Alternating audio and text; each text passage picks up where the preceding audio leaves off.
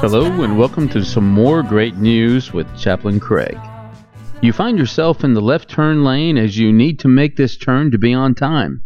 You are four cars back and you should make it. As you are waiting, you notice that the protected green arrow is giving your lane the go ahead. But no one is moving. You look up ahead and you can barely see the vehicle in front, still not moving. Finally, you hear a car honking, alerting the front car that it is green. And by the time the front car moves, the light is a yellow arrow.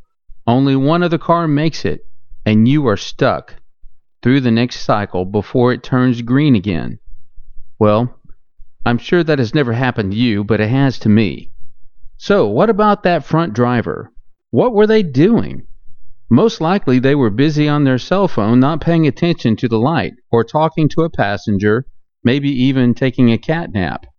But whatever the case, they caused a lot of people to miss that protected left turn. After all, they were in front, so what did they care? They knew they were going to make it.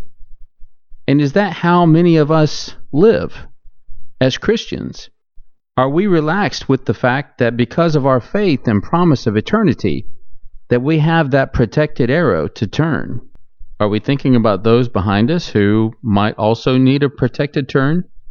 Those who have a great need to go where you are going?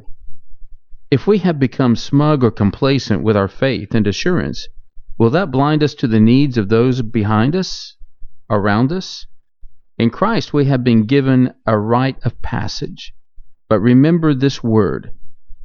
Be careful, however, that the exercise of your rights does not become a stumbling block to the weak. That's in 1 Corinthians chapter 8 verse 9. Let's pray. God, I ask that you help me to always be mindful that there are many around me who need what I have. Empower me to be a help and not a hindrance. Amen. You have been listening to Chaplain Craig with great news. And wait, do you hear honking?